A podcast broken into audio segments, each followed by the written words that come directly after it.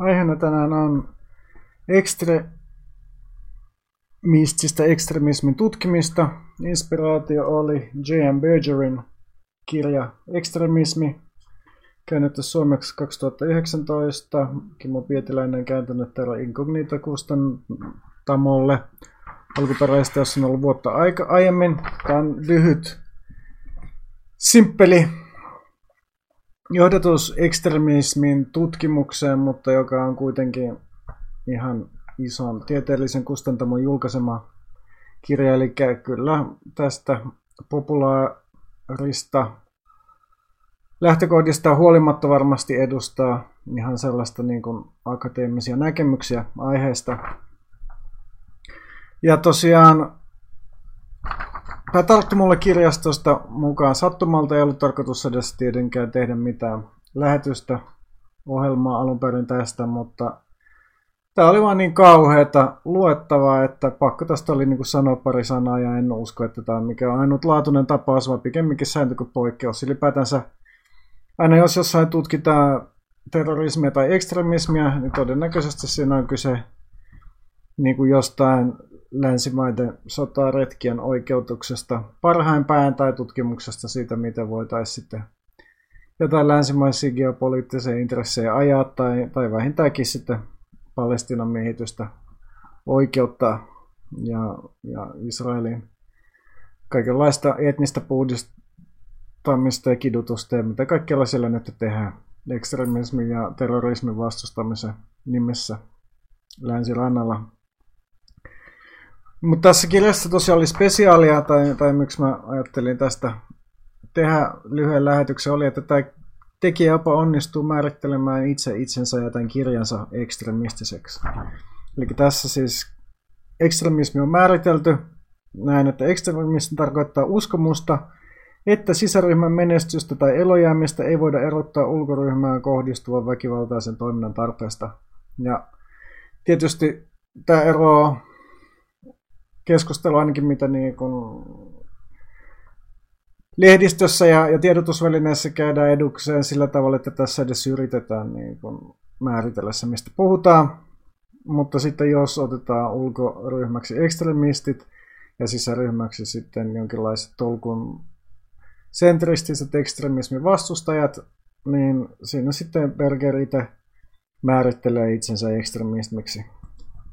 No tietysti, niin onko tämä sitten sama virhepäätelmä kuin tämä tolkunsentrismin antifasistinen toiminta on sekin fasismia? No ei ole, koska ei kukaan antifasisti määrittele fasismia pelkästään väkivaltaiseksi toiminnaksi tai laittomuuksiksi. Että fasismi on, on valtiojärjestelmä tai järjestelmien kokoelma tai ideologia tai kokoelmia ideologioita. Ja jotka on niin kuin paljon enemmänkin kuin pelkästään lakien rikkomista tai väkivaltaa.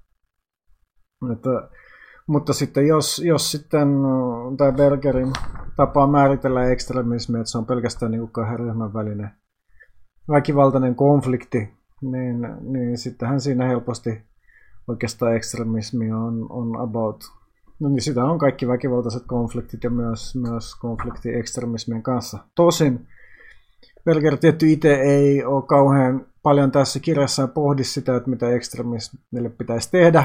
Ehkä mä sitä aavisti, että tässä ollaan vähän hataralla pohjalla sen suhteen. Siinä on, on tässä kirjassa määritelty tällaisia ekstremistisen väkivallan tapoja kuin ahdistelu, syrjintä, erottelu, viharikokset, terrorismi, sorto, sota ja kansanmurha jännästi tässä listalla ei ole valvontaa eikä vankilatuomioita. Ja näähän on ne kaksi väkivallan muotoa, jota niin sanottuihin ekstremisteihin länsimaissa yleensä kohdistetaan.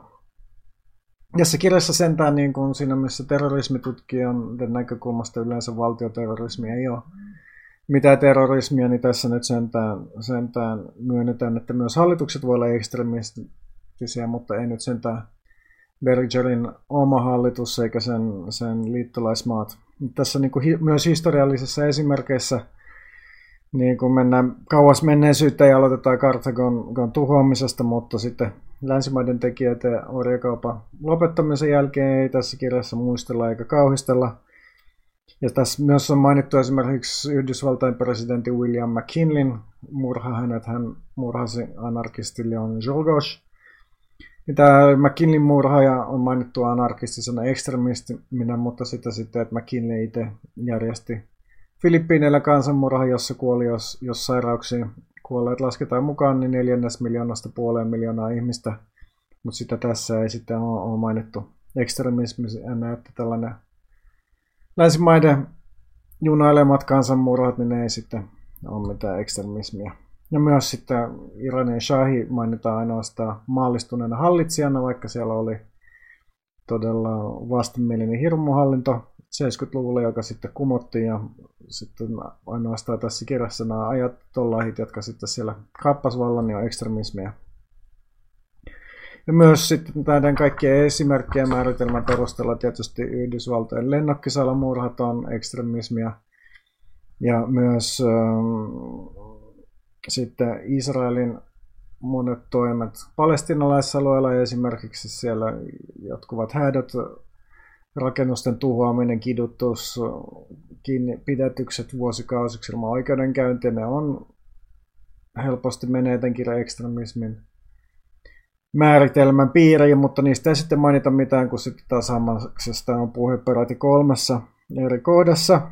Ja myös siellä on myös sitten sitä jotain terrorismitutkijoita. Tässä niin keskustellaan siitä, että johtuuko ekstremismia, väkivalta, köyhyydestä tai syrjäytymisestä tai, tai taloudellisesta epätasa-arvosta. Siinä on sitten nämä terrorismitutkijat tutkineet Hamasin yksittäisiä iskujen tekijöitä ja todennut, että ne ei ole läheskään aina niin köyhimpiä ja huono-osaisempia tai huono, huonosti koulutettuja palestinalaisia pikemminkin jonkinlaista keskiluokkaa tai, tai elittiä siinä palestinalaisten yhteisössä ja siitä sitten on, on tehty tällainen johtopäätös, että mitään tekemistä tällä NS-ekstremismillä ei välttämättä ole minkään köyhyyden tai syrjäytymisen kanssa – mikä itse asiassa on asia, mitä myös suomalaiset terrorismitutkijat Twitterissä usein toistelee.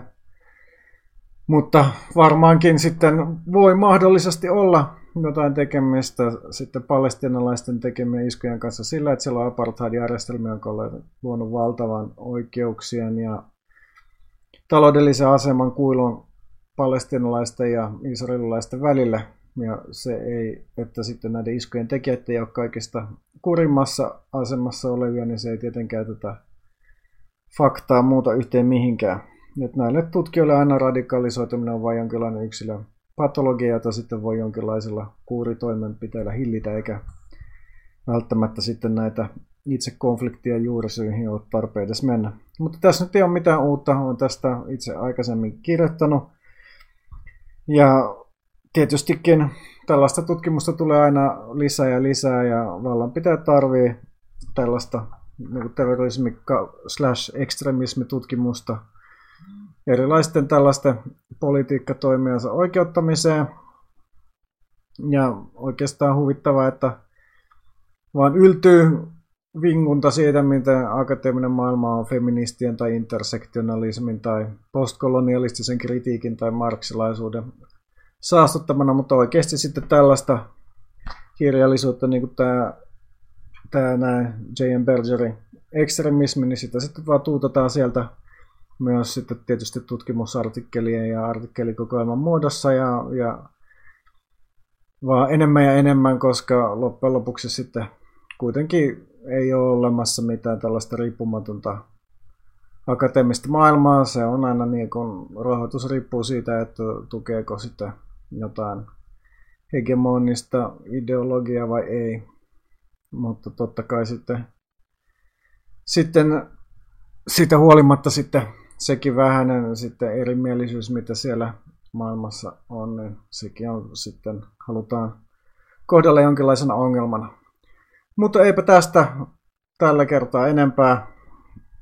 enempää. Mulla on itse asiassa ollut ajatuksenakin, että ehkä pitäisi niin kuin perehtyä tarkemmin tähän niin kuin viimeisen 3-40 vuoden terrorismitutkinta, ekstremismitutkinta NS-tieteeseen ja, ja, ja niin kuin katsoa, että kuinka oikeastaan syvillä vesillä tämä niin kuin koko skene ui, mutta en kyllä tiedä, että kuinka pystyykö niin kuin oikeastaan mennä edes tänne syvyyksiin. Mutta selkeästikin niin kuin kaikille, jotka haluaa tehdä akateeminen ura on, on ihan relevantti perspektiivi kaikille, jotka haluaa tuottaa ihan luokatonta paskaa, joka kuitenkin sitten tukee hallitsevaa hegemoniaa.